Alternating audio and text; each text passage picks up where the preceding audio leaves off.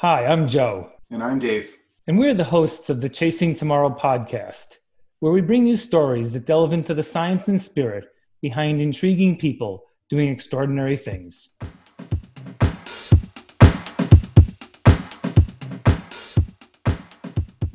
Welcome to the Chasing Tomorrow podcast. This week it's episode 47. This week we're going to talk nutrition and gut health. What an important piece of any endurance athlete, or really anybody who's living and has two legs, or doesn't even have two legs, that's living on this planet. We're talking to Dina Griffin today. She's the CFO, the Chief Fueling Officer at the nutritionmechanic.com. If, if you haven't been to the website, it is a wealth of knowledge, and I am super, super stoked to talk to her today. Now, Dina is a registered dietitian, nutritionist, and sports dietitian. Outside of knowing her shit, Dina knows her stuff. Dina also walks the talk. Uh, Dina's completed the Leadville 100, Comrades Ultra Marathon, Ironman Coeur d'Alene, and the Boston Marathon. I can't wait to talk about gut health, health with Dina. Dina, welcome to the Chasing Tomorrow podcast. Thank you so much, Dave and Joe. I'm I'm really honored to be here with both of you and love love your show. So thanks for all you guys do. Yeah, Dina, thanks for being on. You know, I think we're long overdue 47 episodes without talking about probably the most significant, important part. Right.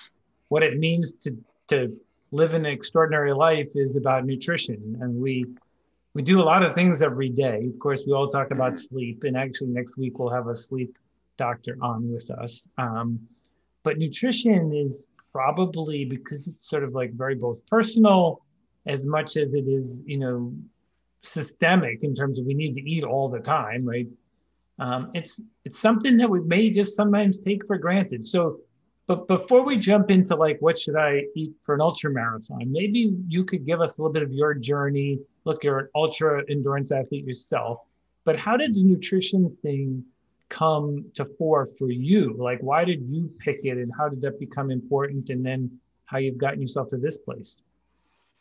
Thank you for asking that. The background stories are always fun. Um, I mean, I wasn't an athlete growing up. I was a bookworm, then turned more rebellious, got into punk rock music and, and so forth, and then uh, lived in the Midwest. I'm in Colorado now, but um, you know, my first career was really in software and. IT.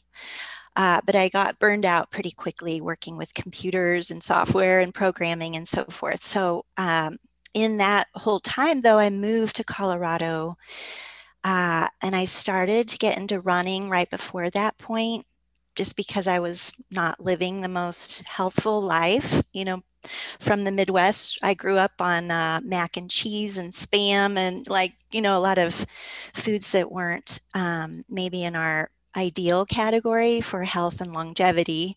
Um, nonetheless, started getting into running, and marathon was was my first entry into running. Um, I'll try to make this short, but there's two parts to the story. One is uh, shortly before my move to Colorado, which was a job change, my my dad had been diagnosed with a terminal cancer. Um, mm. In that process, though, he changed his own nutrition. So I was still in IT at the time, but I saw his own prognosis you know that he would only live three or four years extended by double that time his doctors wow. had told him mm-hmm. simply i i really believe although i'm biased now that a large part of that was um, changing his behaviors and his lifestyle and his eating habits so that was my first light bulb like wow this nutrition stuff and how we eat it really hit home and then the other part of this story is just my own running journey, uh, trying to qualify for the Boston Marathon. Um, I was working with a coach, doing my thing, and and uh, in this race I was trying to qualify, I actually had terrible GI distress. Mm-hmm. Um, just it was over fueling, but I didn't know that at the time. and there weren't a whole lot of resources. This is is back quite a while ago now. I won't name exactly when, but it's quite a while ago. Uh, and it's like, oh, geez, nutrition for our daily life and health. And then for our sport, like, what is this? This whole sports mm-hmm. nutrition thing. And maybe the magazines aren't telling me everything I need to know. Um, so, making the long story longer, I decided to quit my IT job, software consulting job, and go back to school for nutrition, become a registered dietitian. And I found my way to sport dietetics because I then, here in Colorado, just fell in love with um, the idea of being more active and fueling athletes to where they can reach their own goals uh, with minimal issues or just trying to help others you know get to their whatever their finish lines um, are in, and be nutritionally supportive of that endeavor. Uh, so that's where I've been in this space now for the last 14, 15 years is more uh, the nutrition health component, but specifically more the endurance uh, nutrition and supporting athletes, endurance athletes of all types. When I, find that interesting, Dina, is because you know I think the three of us come from an age where you know we didn't have the internet and we didn't have all this really easy you know free flowing information that was coming in. We were looking at magazines in order to figure out how to train for uh, a half marathon or whatever whatever that was. And when we end up hearing about these races or it was just so interesting and it was it was really hard to find information. But but back then as well too you you end up coming up with you know the information that you find also because you're kind of curious you know and and and so there were two instances there you know what i heard dina was number one you know there was ill there was an illness with your father and of course a lot of the time we can end up you know abusing our body with the f- fuels that we take in when everything is going well but when something's not going well you know then becomes triply important and end up taking in the nutrients and the balances with that that, that are necessary for for flourishment. But then as well too, you've also noticed that you know in endurance sport, just the important piece because you artificially you don't need to go and run a marathon. We sign up to do this. We pay a lot of money to do this, which is kind of crazy, and we end up going and depleting ourselves for a, quite a long period of time to then see what happens. Because when you end up going along that fine, fine, fine, fine, fine line a long ways, you become very desperate of a lot of the nutrients that you bring in. And and needless it sounded like you know you you, you maybe failed or you you really struggled at first. Did that really spark something in your mind that thought you know there is something here that i really am very curious about? Sure dave. I mean i think that's where i i really got in touch with the notion of the individualization piece that the general recommendations that actually are still quite uh, common, you know, but that that wasn't working for me to just follow the general recommendations. And so I was missing something that was unique to me, or maybe there was some misinterpretation, or I, the application of what I was seeing was not right. Um, or perhaps there was something else. So that's what sparked this passion for really um, you know, fueling the individual from that health level and then the performance level and then realizing there's so many layers as as you have talked about before in your and even just looking at the kinds of um, guests that you've had right? There's so many different stories and struggles whether that's the um, performance side or the health and nutrition side or other aspects of how the body is working or maybe even mind body connections. So yeah they're, they're definitely from my experience that whole light bulb you know turned on and got really bright. Mm-hmm. you know what's interesting dina is that you know as you're talking i'm thinking okay this us we're a system right you know and but we don't think that way every day. But maybe having worked in it working on inputs and outputs and systems, when you switched over to the human system, you realized that those inputs would have an effect on the outputs and that, but on a regular daily basis, we don't think that way, right? We don't connect what we're eating with what outcomes are going to get created. But in effect, if we were writing a program, we would very much think about the data in is the data out, right? And so you would really want to clean that data before you put crummy data in and ran some algorithm and got a bad answer. You'd be like, oh, I better fix that. So do you think that that affected a little bit of the way that you view sort of the holistic interpretation of nutrition to system to output? I love that. Actually, I hadn't thought of it quite that way. So thank you for framing it uh, in such a way. I, it is fascinating to think about the computer systems and the programming that I think, as as we know, uh, there's so many nuances though with the human body mm-hmm. and it's pretty complex and unfortunately we don't always get the you know the red x showing up glaring in our face that we can head down a path and think that we're okay eating okay feeling the body okay and then there is an injury or some other illness or some other occurrence that then uh, you know, it might be a little too late to to kind of reprogram. We've got to heal and mm-hmm. then start over. So some different iterations, but but certainly that systems and number of systems in the body, thinking of the intricacy that that does align a bit with how computers and and tech world works. Yeah. Mm-hmm, mm-hmm. So maybe we could start with um, maybe give some of the basics, if you wouldn't mind, to the to the listeners. You know, everything a little bit from you know carbohydrates, fat, protein to you know calories to energy sources to like what happens to the body when they adjust. What would you say is an entry level discussion? If you could just start us there. Oh boy, that's a that's a big one. Jeez, I mean, our well, our no, no pressure, right? Yeah, yeah, yeah, like okay, let me get my nutrition 101 resource out mm-hmm. uh, well i can start and maybe you you guide me where where you'd like to go uh, you know in our foods no matter what style of eating pattern if we just say like a mixed diet or i don't even care for the word diet so maybe a mixed nutrition pattern uh, we've got proteins, carbohydrates, and fats as our main three macronutrients. And so each of those have different roles in the body.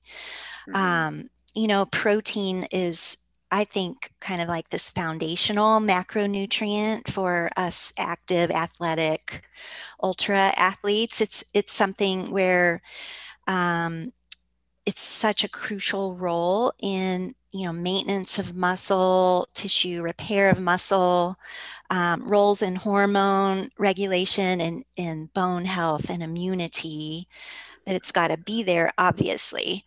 Um, but there's no exact when we talk about all three of these macronutrients. And if you were to pin me down, like, well, how much exactly should we be eating? Mm-hmm.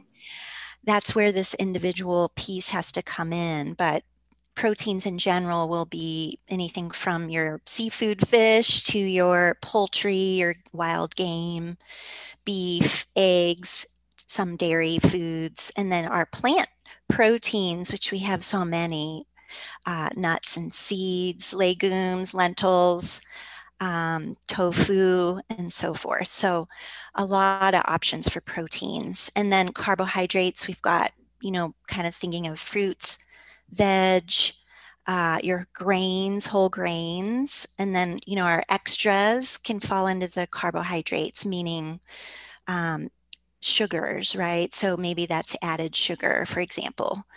Uh, and then fats. So I should just add to the carbohydrate piece. That's typically the um, source of energy that athletes will have in a um, higher intake of.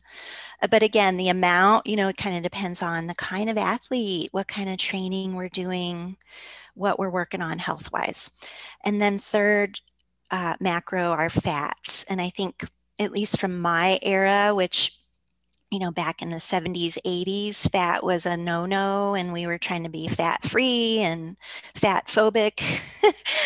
um, and not eat the fat. And so a lot has changed in that realm. But so fats would be, again, uh, an important role in hormone balance, uh, important for supporting various tissues in the body.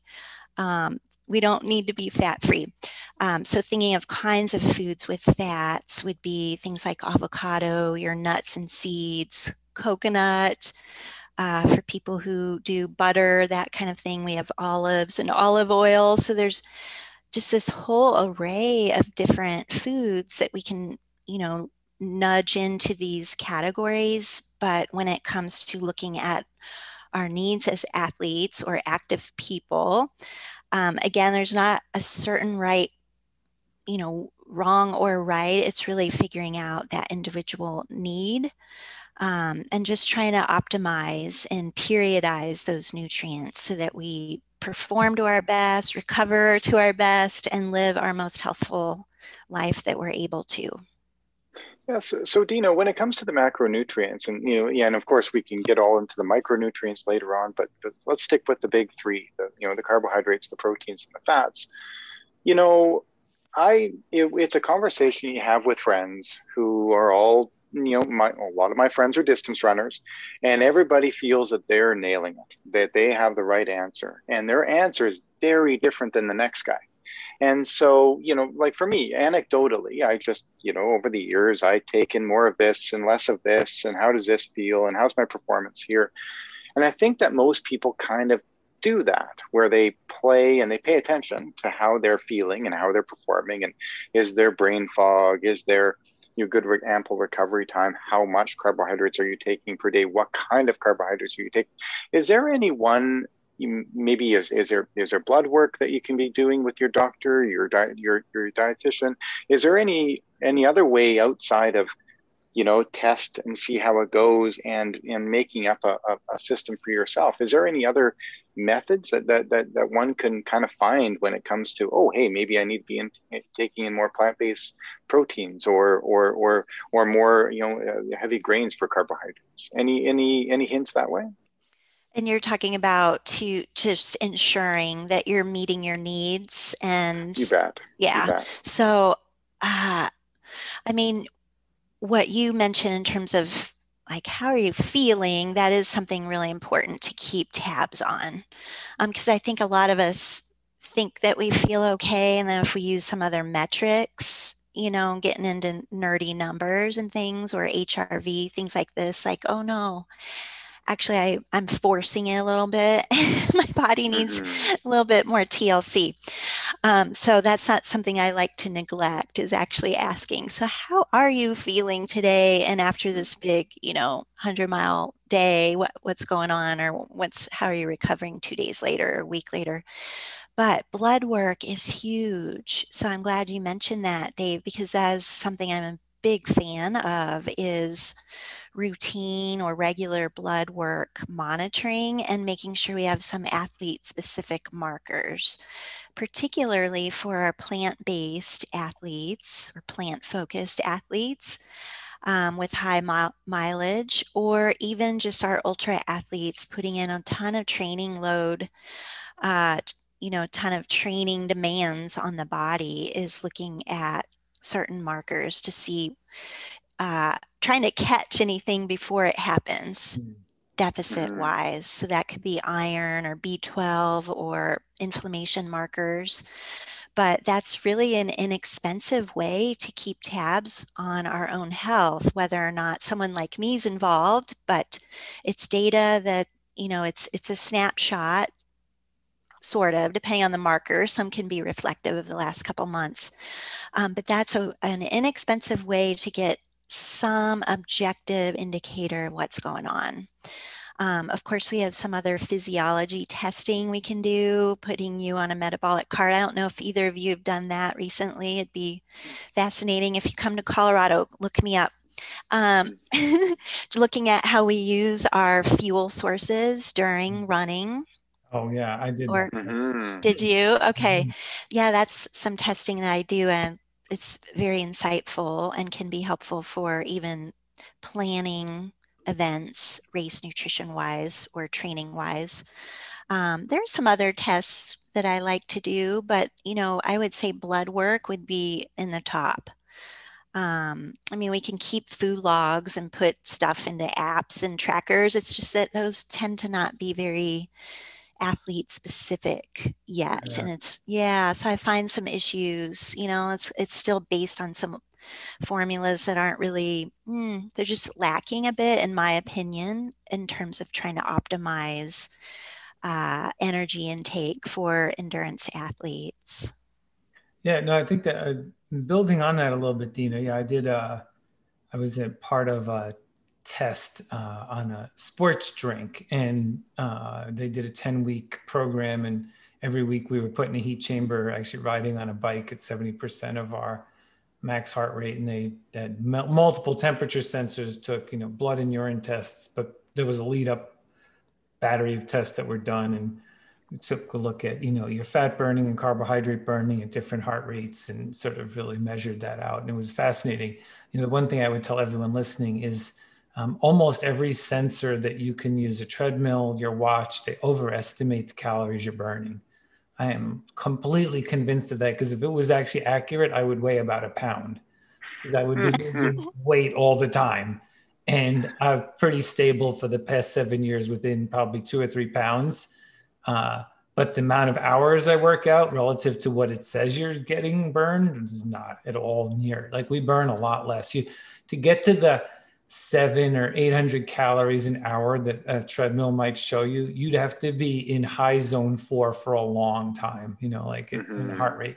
And you'll see that crossover between the carbohydrates and the fat, that point in time when it's almost 80% carbohydrates. So, uh, but but that data is helpful because it sort of resets a little bit of you know how you think about what's your body doing and that's why that you know sort of what we call that fat burning zone that zone two you know, I've taken to, uh, and I think Dave and a lot of really good runners know that you can go for long periods of time at lower effort and build real strong fitness uh, because that fat burning system, when it gets triggered, is a better energy system, right? And so hmm. uh, these are some of the subtleties that you don't really fully understand. So that data for us, I guess, you know, one of the things I guess we could say to our listeners is if you are a bit of a geek about this, there is data you can get that will help you think better about what's going on, right?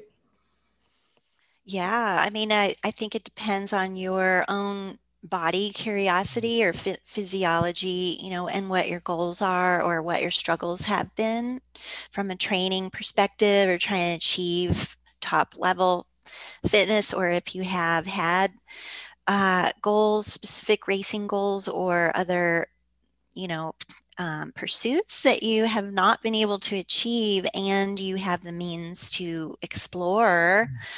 all those fun tests i guess not all of them are fun per se but um, just learning what you can about your body because then we can use that information to adapt training programming or nutrition or other elements recovery or um, other aspects could be revealed you know to to really uh, help um, finesse what you're doing. Yeah, well, so so Dina, let's let's get into a really kind of a, a, a broad question, but maybe a difficult question too.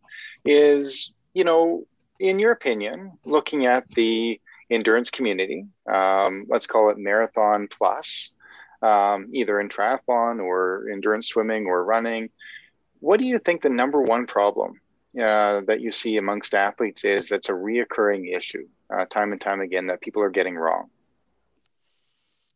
The number one, I would say, uh, and, and, of course, my my clientele, I'm it's kind of biased, right? Because people come mm-hmm. to me mm-hmm. with some sort of issue. mm-hmm. But mm-hmm. I will say, of all the issues I'm looking at, uh, GI distress seems mm-hmm. to be the top issue still, and it's been that way for a number of years.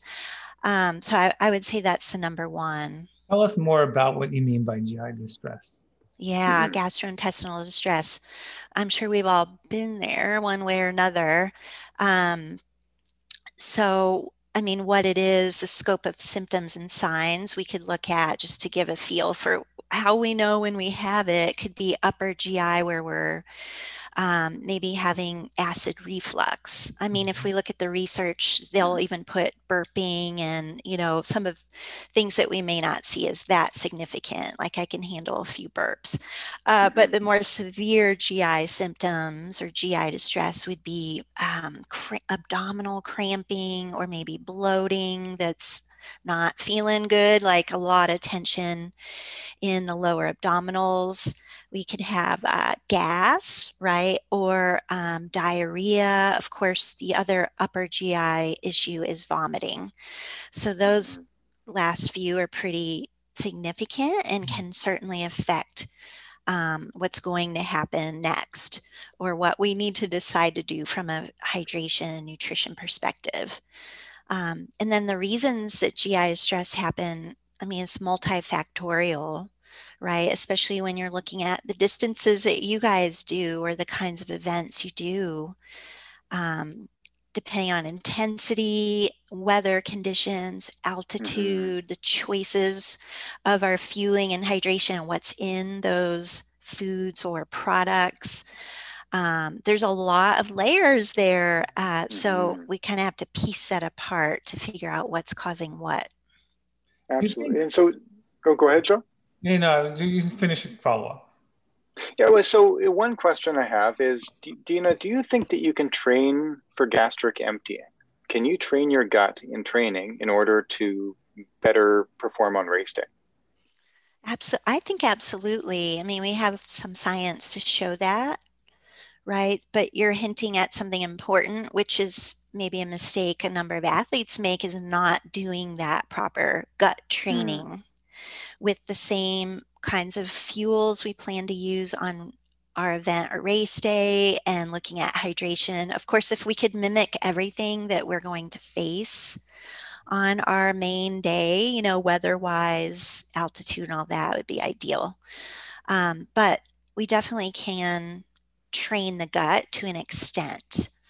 Yeah, and so Dina, I mean, sorry, sorry, Joe. I know you're going to ask a question, but I got to ask this because this was, re- it's a, I think it's a, it's a funny story, and and I would love to hear what your comments are on this. Is I was running with a friend years ago, and have you ever seen the, the movie Dodgeball? Mm-hmm. It's a oh. stupid comedy, you know, yeah. And you know, in order to train to to dodge the ball, the guy would throw wrenches at people and he says if you could dodge a wrench you could dodge a ball you know it's it's funny but you know and so that what he was doing was in the in his training is he was eating bean burritos. He was he was eating a tremendous amount of food that would normally be really difficult to digest and you would never really do on race day. And he said if you could dodge a wrench you could dodge a ball. And he wanted to train his body by doing things that would be really difficult to to digest during during a run. Would, would you think that's a reasonable training method?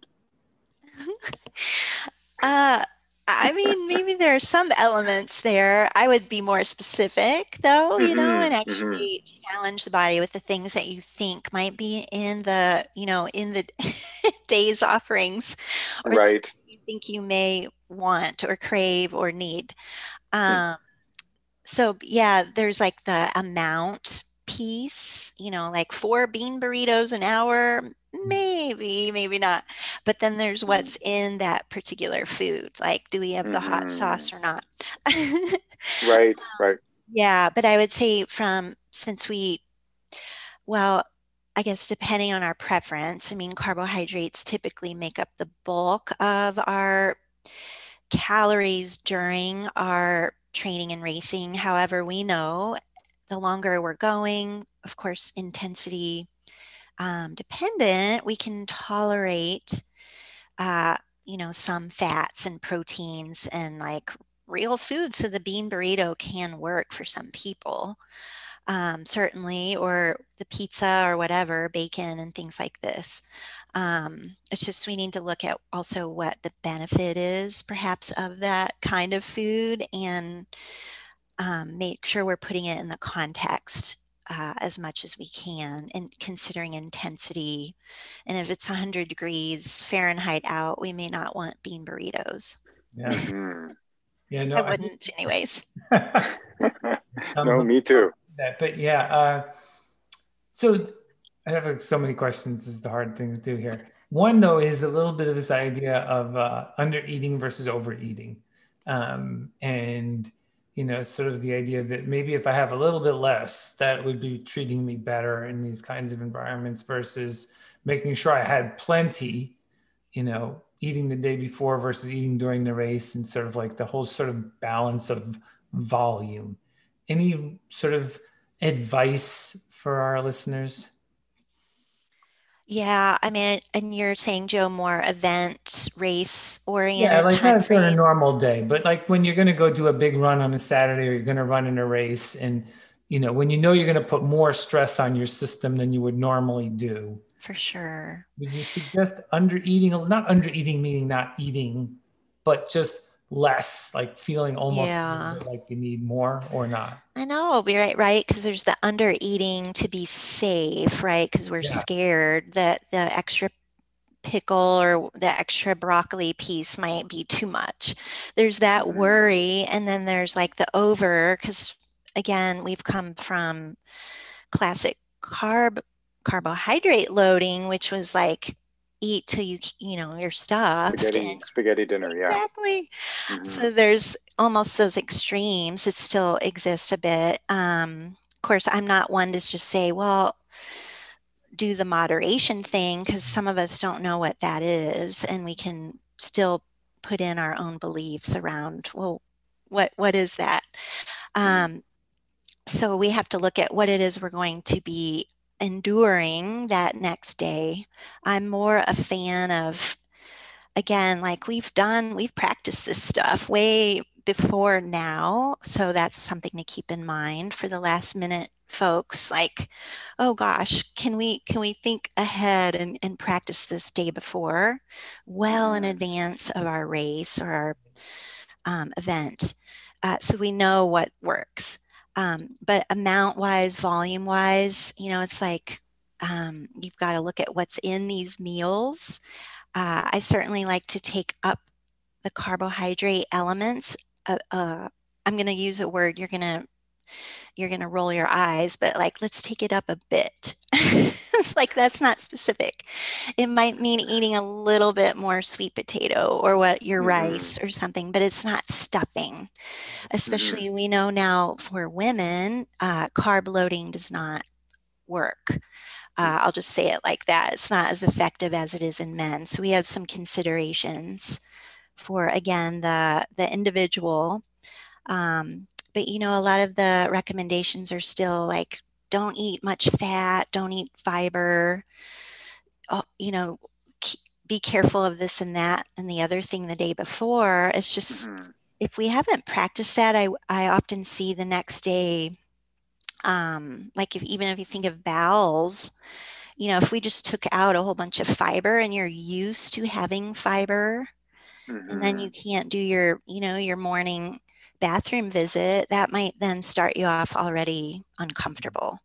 So Absolutely. again, there I know I'm not giving oh, you a full answer, but it's oh, like it's stuff great. to think about. Yeah, and one thing I've always thought, you know, with with, with you know pre-race and and you know typically whatever you'd eat, you just bump it up ten percent, fifteen percent, um, and have a, a, normal diet. Would would you agree? Is that a, a pretty broad, you know, reasonable statement? I love that. Yeah, I've said for some athletes, maybe it's a 25%, but it's at, yeah, 10 to 25, like an extra handful mm-hmm. on your plate, you know, you depending on what it is. Yeah. Mm-hmm. You bet. You bet. One of the other subtleties, because we're all sort of, we live a bunch of lives, right? You know, we work, we exercise, most of us are not professionals doing this as our lives. And this balance between what we'll call food and fuel so there's the food part of our life. You know, it could be tradition, it could be what we reward ourselves with, it could be what makes us feel good. You know, I like pizza, so I'm going to eat pizza. My grandmother used to make it, so I like it. And then there's the fuel piece, which is back to both macronutrients, micronutrients, and thinking about how we run our system better. And do you have advice for people balancing those two? Because you know, if you you don't want to just have this pure justification of the reason I'm eating it is tradition, and because if you're going to try and fuel, you want to then optimize for that circumstance. Any thoughts on that? uh, you know, I I like for everyone to enjoy food. Good. So it's good for us to understand and connect to that and be okay. Like that's a gift and an honor. Mm. right to enjoy food and not all of us have the means to to have all the foods we want right? So we really have to appreciate and and consider that piece. Um so I, I, am definitely a fan of like connecting with like the intention and the purpose and the enjoyment factor. Um, as athletes i think though we can get specific and more purposeful mm-hmm. of what this food is doing for you and your performance if it's important to you i guess you know there are all levels of athletes um, and some of us just want to go have pure fun. It doesn't matter mm-hmm. what the mm-hmm. result is. But mm-hmm. I think as athletes, we can connect to a little bit more of that purpose around nutrition without making it stressful or restrictive or diety. You know, it's like, this is my oomph that I'm, you know, and really work with that and and mm-hmm. cherish what that can do for us. It's kind of yeah, a woo woo answer. No, no, I like that. That's good. But I like that. Yeah, and it, it, there's got to be that purpose. Um, otherwise, I enjoy chocolate cake and I would eat it every breakfast. Um, and, but it there's it doesn't serve me. It, it just doesn't. Um, it just doesn't. But you know, Dina, you, you ended up uh, touching on just a, a, few minutes ago about uh, carb loading and, and, and women. And so, so what you're telling me is that women aren't just little men. Um, what you're telling me is that there's a specific diet and that uh, there's a definite approach when it comes to female athletes versus male athletes. And of course, this has made the news a lot in the last decade.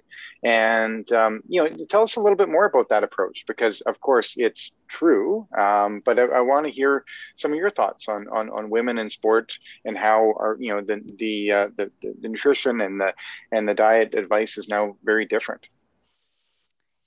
Thank you, Dave. Gold star for bringing that up. Yeah, I mean, I think because so much of our sports nutrition recommendations have come from, you know, if we look at the body of research uh, and the subjects in those research studies, young male, you know, college age males make up a, a good portion of those research studies where we've got those mm. uh, recommendations. But in the last 10 years, more so in the last five, this appreciation and realization that women's physiology is unique and our um, sex hormones, of course, we, we've known this all along. Our hormones are different mm-hmm. uh, and, and fluctuate quite a bit. But what does that mean as athletes and for our performance in training, nutrition, recovery, and so forth?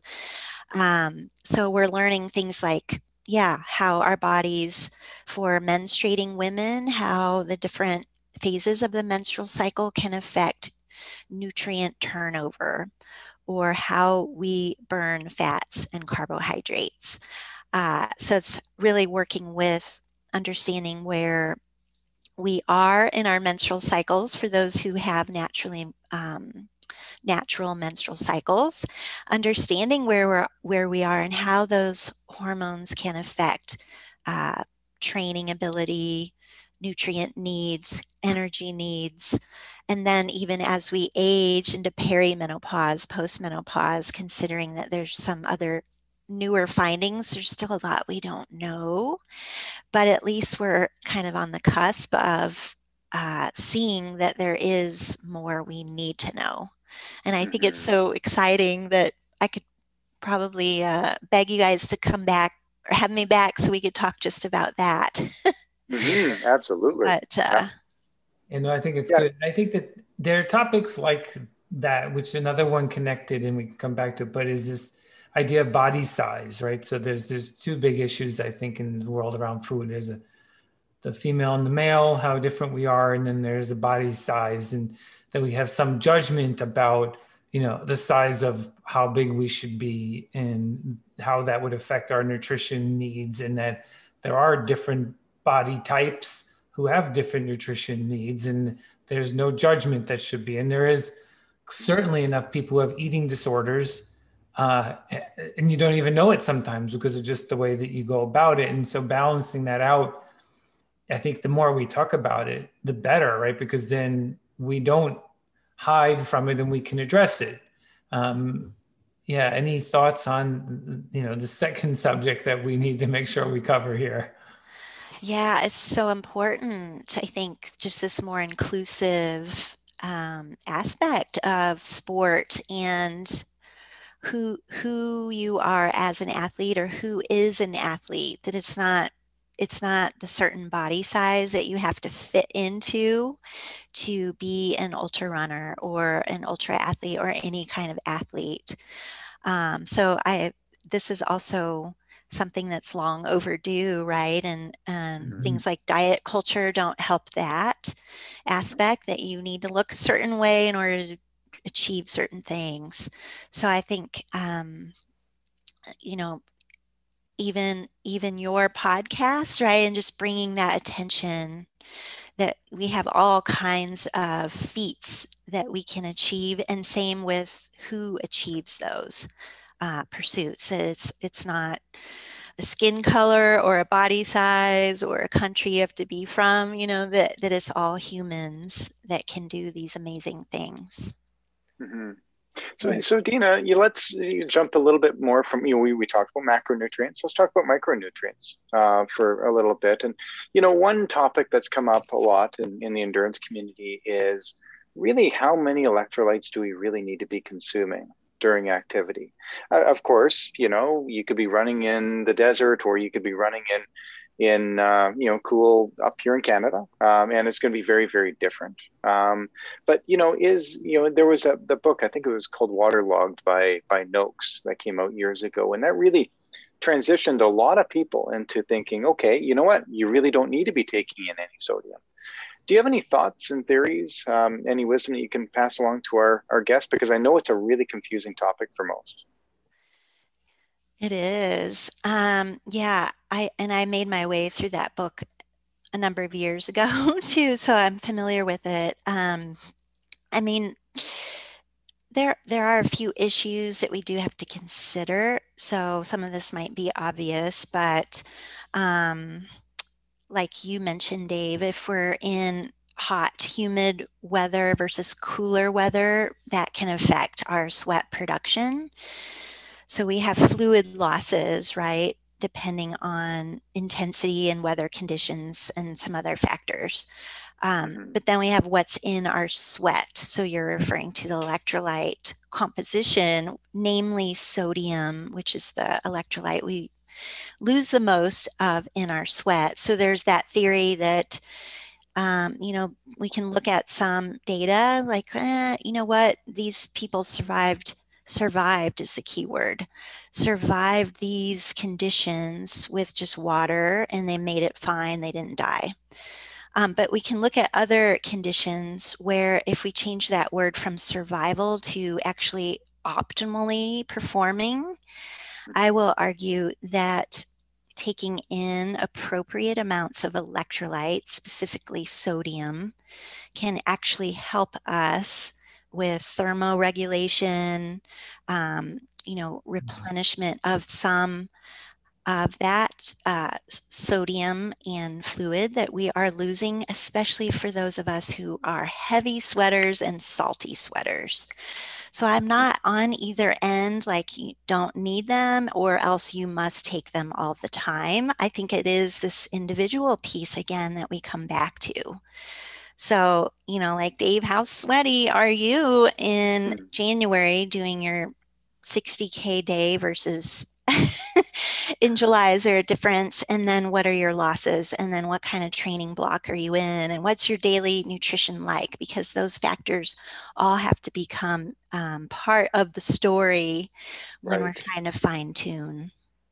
Absolutely, and and I, I think one of the you know comments I get often is is it's really difficult to find product that okay if i need to increase my sodium content but i don't need my potassium or or oh, okay I, I need a lot of magnesium or I, I need it's really hard to find a product that has kind of the right amounts of all those things all the time um, is do you, do you, do you find that there's any blood work, any tests that you know one can do in order to find find a, a better solution for them? Uh, I mean, I blood work maybe not quite as much, but we can do some measurement of uh, your sweat sodium to, mm. and that's uh, you know there's different ways to do that, and there's some debate about around the um, efficacy and things. But if we have the right equipment, um, you know, we can look at the sodium piece and dial that part in and know how much you lose per liter of sweat.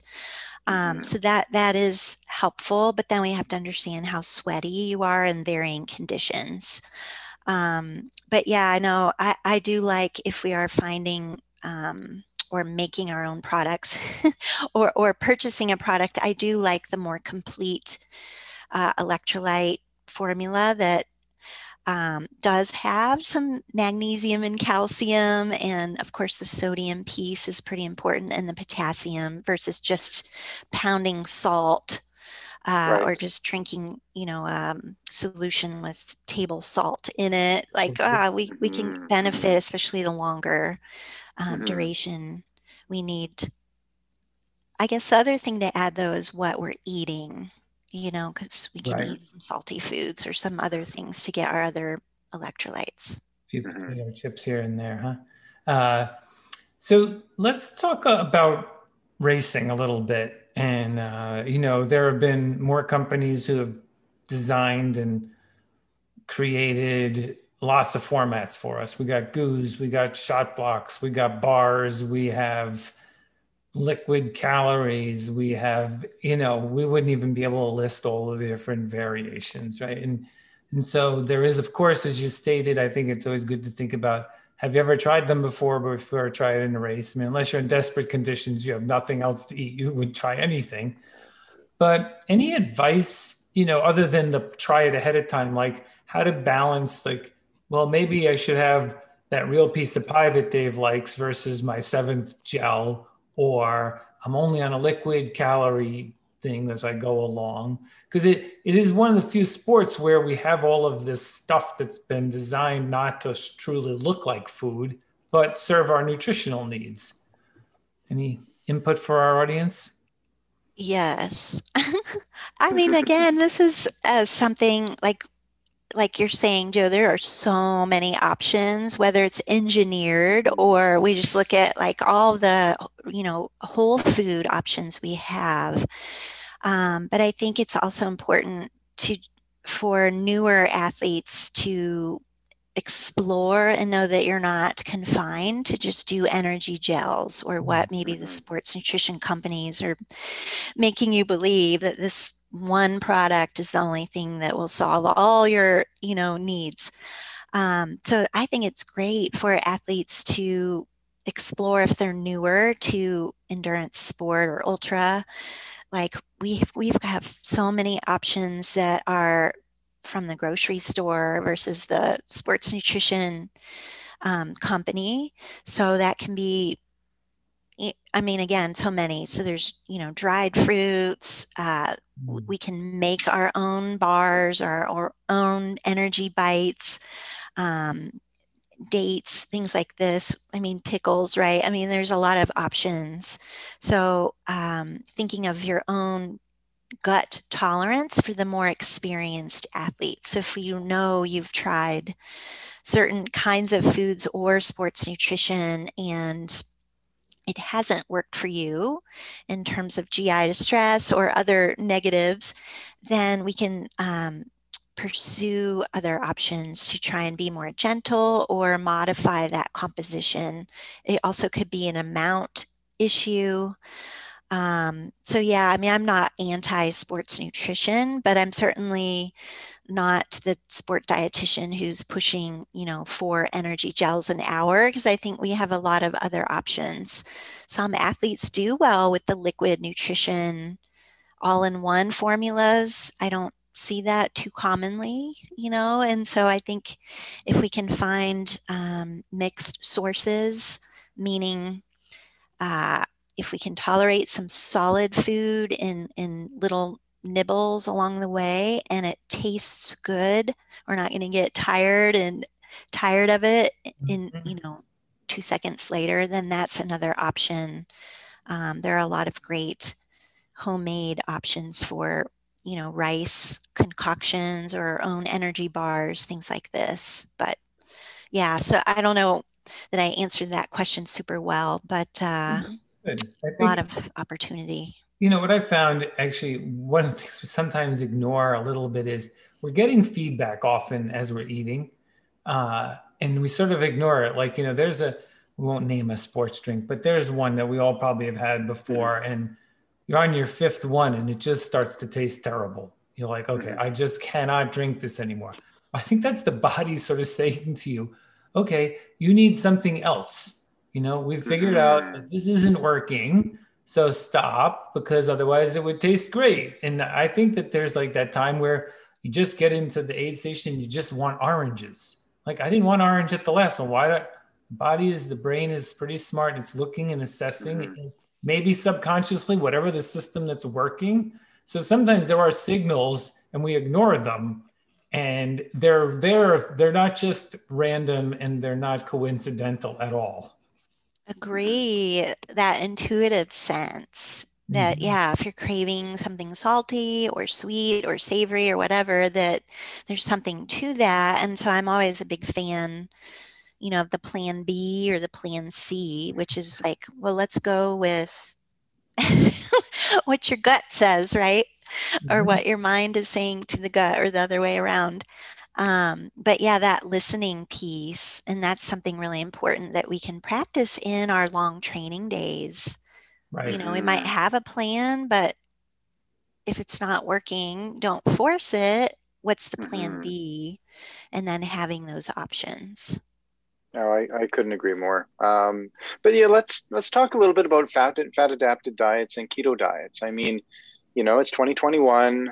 Um, they started becoming, I think, a little bit more popular five years ago, three years ago. They they they really got popular, and and then we've seen some incredible performances uh, by these fat adapted athletes. You know, can you maybe explain to our guests what fat adapted means and why would some of these athletes you want to to go down the keto route? Yeah, Dave. I mean, fat adaptation. Um, when we think of that, it's important to know that the body primarily has two fuel sources to burn during exercise, I'll just say exercise. So we have fats and, and carbohydrates.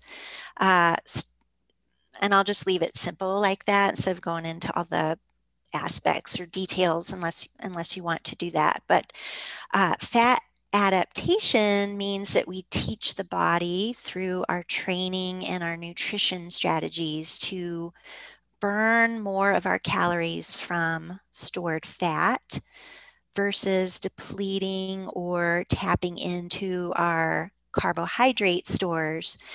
And the reason to teach the body to become more fat adapted is because we have thousands and thousands more stored calories from mm-hmm. fat than we do mm-hmm. from glycogen or our carbohydrate uh, availability. So there's like, uh, you know, maybe a couple thousand calories worth of of glycogen that we can store and use, but that depending how fast we're going, how hard we're going, or our metabolic health, we can easily, quickly deplete glycogen stores. So the benefit of fat adaptation is teaching the body um, to pull from our fat stores. Even if we're super lean, we can be more fat adapted.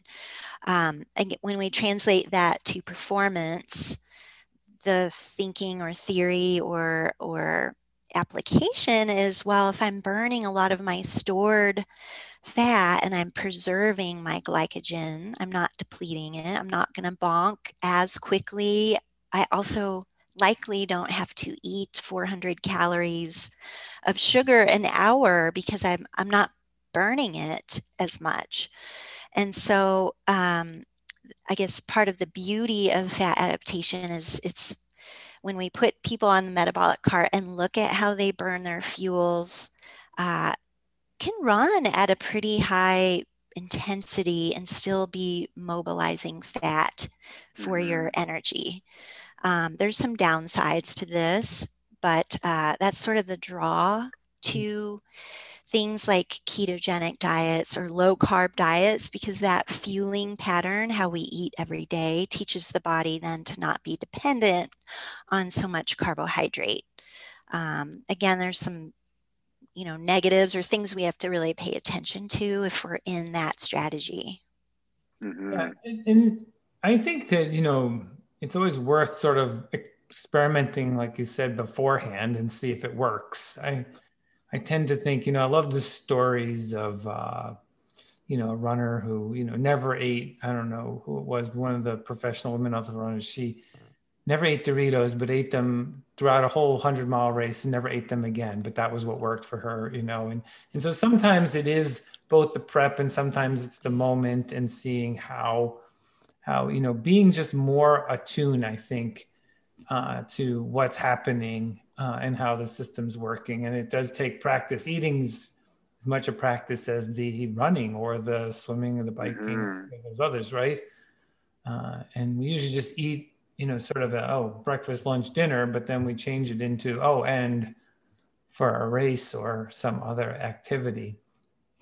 Yeah, you know, and I should add, like you can still become more fat adapted without having to resort to a ketogenic diet or a low carb mm-hmm. diet. I mean, our, I'm sure you've probably mentioned this before, but just like our training itself makes us pretty good fat burners. Right. Mm-hmm. Um, we can override that a bit with our nutrition choices, but I, d- I didn't want to come across saying everybody should be hmm. keto in order to be the best fat mm. burner, um, because there are some concerns there. But, but to your question, Dave, I mean that is uh, still an appeal for a lot of ultra athletes. Um, mm-hmm. It just mm-hmm. needs to be.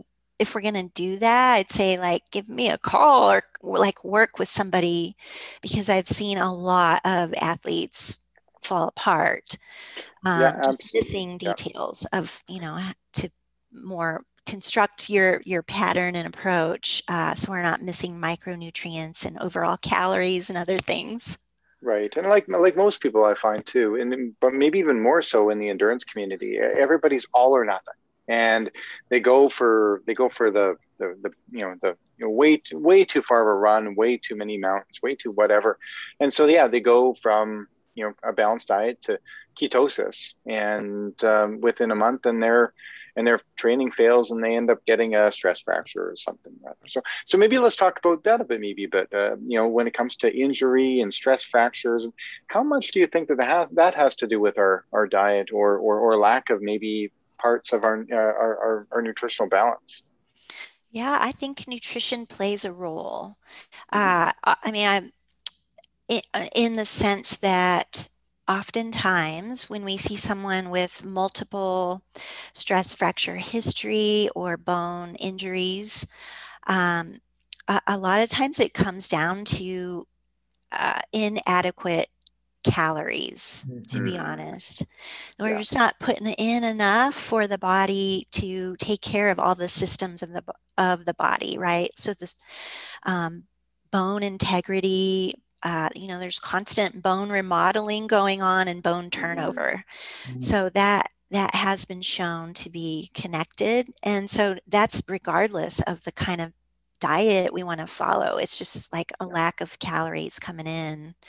Of course, there could be some things with vitamin D and calcium and magnesium, protein, and so forth. But, uh, you know, I'll start with just calories. So if it's yeah, we just need to eat a couple more snacks or, you know, bulk up, whatever it is. Um, mm-hmm. And then we can finesse the, you know, the details.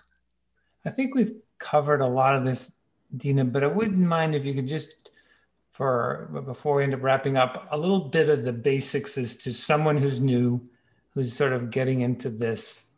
What would be like your three pieces of advice you would give them as they sort of venture into you know, going a little farther, a little harder, sort of evolving, you know, sort of the way they live and the way they train before they would come see you and because they'd come see you a little bit later kind of thing.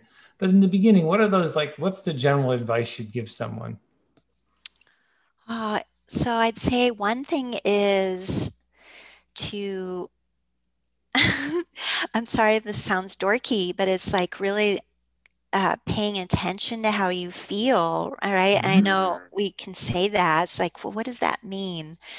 But really connecting. Um, if you and and this could be even on a, a rest day, you know, just like w- what you're eating. How do you feel energy wise, fatigue wise, stomach wise, brain power? Mm-hmm. Um, because if if something if you're feeling off or on or ups and downs, I mean that that can be a sign we need some shifting, right, or some optimization. Um, so it's like learn your body. Yep. Uh, secondly, would be you know it doesn't help hurt. It doesn't hurt to to make notes. So a lot of us mm-hmm. keep our training logs. You know, we want to know how mm-hmm. far we ran, how fast, or whatever. But I would say take notes of how you're eating around your training. Because if you have a kind of a crappy run or a crappy bike or whatever, I mean, that could relate to what you've done prior, hydration wise, nutrition wise, or some other things. So I think just making some simple notes is helpful. Um, so there's two things. Uh, if I had to say a third thing, Joe, I would just say don't feel like you have to follow one diet to be mm. perfect that there is so much freedom and flexibility and room to be a strong athlete. Uh, so being careful to to fall into a diet trap. Mm-hmm. you know dina you're wonderful. You're you're really a treat. Um, this has been fantastic. Um, all these nuggets of wisdom that you've given both Joe and I and, and all of our guests. Uh, we can't thank you enough. But you know, when you're you know gifting the world and and helping support us, you know, one question we want to ask you is, you know, what's what's your chasing tomorrow? What's what's next for for you? Um, I know we're in the middle of this pandemic. We're all we're all doing this together. We're getting through this. This has been a been a been a long year. What's what's next for for Dina Griffin? Oh, yeah. Thank you guys. It's been an honor to be with you. Um, when I think of chasing tomorrow, you know, I, I have to say what I come to is like, how am I living my best today so that I can show up tomorrow to keep mm. building on that. So for me, it's, it's engagement, uh, it's, it's learning and it's, also accepting the challenges and maybe the hard times and really learning from those opportunities. So, I mean, I put that into my own training and racing as well. But just generally, when I think of that, it's like, ah, oh, I'm, I'm giving the most to my today that I can because this is all I have is right now. And then hopefully tomorrow I get to repeat this and then some. That's great. Well, it's beautiful. We uh, we wish you the best with that. I do think we have a topic that needs uh, repeat visits, so uh, mm-hmm. we're going to have you back on this in a in a period of time when we can build on the foundation and uh, pull some questions from our listeners that we could answer for them because you know sort of as our fuel system goes our whole system is going to go and we want that all to be as best as possible for That's right. us as well as everyone listening and uh, develop a good relationship with food and life uh, can really work in our favor. Well, thank you both. It's been a pleasure and uh, yeah, I'm very grateful. All right. Thanks, Dina. Have a great day. We'll talk to you. Thank soon. you, Dina. Thank you. Hey Dave, feels like we just waited too long to have an episode focused on nutrition. What a great guest Dina was. I learned a lot and know there's a lot more to learn about nutrition and endurance athletics. You know, she brought such a practical approach to thinking about fueling and how our systems work. I just loved it, and, and I want her back on this show soon. Hmm. Okay, well, there you have it. That's a wrap for this week. As always, a big shout out to our sponsor, Performance Tea. You can find them on www.performancet.com, and they've given us a discount code for our listeners to get 20% off their purchase. Just use Chasing20 at checkout. And we would greatly appreciate it if you could follow us on Instagram and give us a review on Apple Podcasts. That would be awesome. And as always, a huge thanks to our listeners for coming with us on this journey and chasing tomorrow with us. Thanks very much.